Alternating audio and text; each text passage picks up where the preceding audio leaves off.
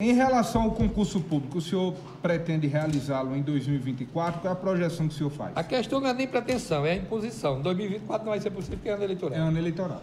Mas o Ministério Público já tem em Bonito Santa Velha, inclusive tem um taco de 2017, salvo engano. 2017, 2018. Que era para ter feito o concurso. Era para ter feito na gestão Passada. passada. O que é que a gente fez nessa gestão? Como a gente entrou com grandes atropelos, eu posso dizer assim, porque a gente pegou um- uma folha deficitária, máquina quebrada, as contas tudo bagunçadas, secretaria sucateada. A gente pegou num- numa situação que nem transição houve, né? Então o primeiro ano foi para organizar. O segundo ano, até o seu meio também, foi para ter equilíbrio. Em 2023, a gente a gente acharia que seria o melhor ano. A gente estava esperando o melhor ano, 2023. Mas, infelizmente, com esses acontecimentos que a gente já citou aqui, foi um ano também de atropelo. Então, o que, é que a gente fez durante esse 2022? Nos alinhamos com vários prefeitos, com o Ministério Público e com o mesmo do TCE, para a possibilidade de fa- realizar um concurso coletivo. Que é isso?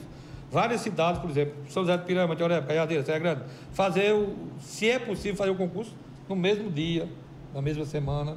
Para quê? Para que você mora em São José de Piranha, você fizer o concurso em São José de Piranha, o que iria aumentar a possibilidade do filho de bonito passar no concurso. Isso é muito Diminuir a concorrência. É. E já fizemos, nós já fizemos quatro reuniões, tanto é que na última foram 167 prefeitos. Então está alinhado para se 2024, como não pode, 2025 fazer, mas por quê? Vários municípios já estão obrigados a fazer. E a Então, grande maioria dos municípios e os prefeitos concordam com essa realização coletiva. exatamente. Inclusive o Ministério Público emitiu uma nota de que a gente tem, ainda teve várias reuniões para fazer, para ver a- o alinhamento legal. Né? Porque tem que ver a possibilidade de ser legal também, que tem essa questão de restringir a competição, a competitividade, não sei o quê. Mas eu acho que não dá, porque aí você pode escolher. Não tira a sua escolha. Se você quiser fazer, você não vai poder fazer, se acontecer, você não vai poder fazer em dois municípios. Mas você pode E, e escolher é o uma faz. preocupação assim bem pertinente de, de quem é concurseiro, por exemplo, de que muitas das vezes tem que se deslocar para uma outra cidade, quando na Exato. verdade ele queria realizar um concurso na sua própria cidade ou numa cidade próxima da região. E tem, tem realmente uma. São- uma, uma- Zé, são vários fatores. Porque as pessoas que passam, por exemplo, eu passo essa dificuldade com pessoas de outras cidades que trabalham bonito. É muito atestado, muita licença, muita coisa. Porque às vezes é, o gasto é alto. Né? Tem funções que o salário é, é pouco. é. né? Que as pessoas não, não querem perder por causa da estabilidade, mas também não querem estar lá todo dia. Então, qualquer subterfúgio que ele puder utilizar para não ir, ele vai, ele vai utilizar. E a gente pensou nessa, nessa, foi até uma prefeita, que eu esqueci o nome dela, que deu essa ideia dessa unificação de, de concurso, e pensando exatamente nisso, em aumentar a chance do bonitense, no meu caso, do bonitense ser aprovado no concurso.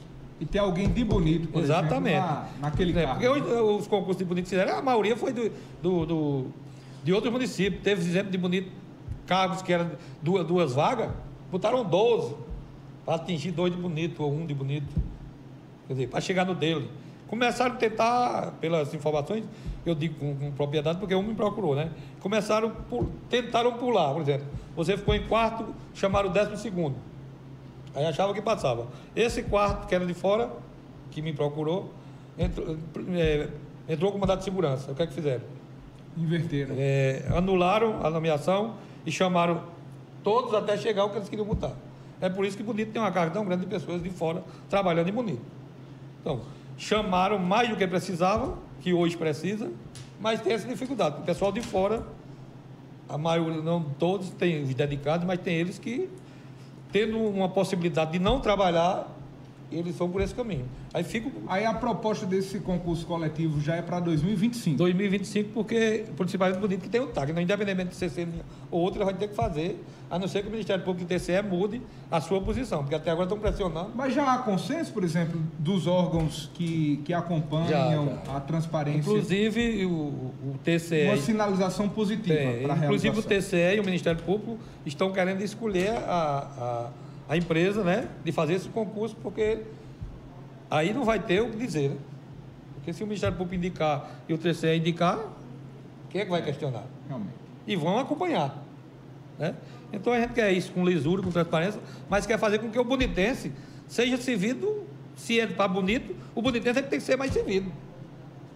Porque aí vai, o- se deixar as pessoas de fora como maioria de empregados lá, lógico que o dinheiro de bonito vai para onde? Para fora do município. Nós já estamos sofridos, sem uma indústria, sem um comércio fortalecido, que estamos tentando fortalecer, para segurar mais as pessoas, melhorar a economia.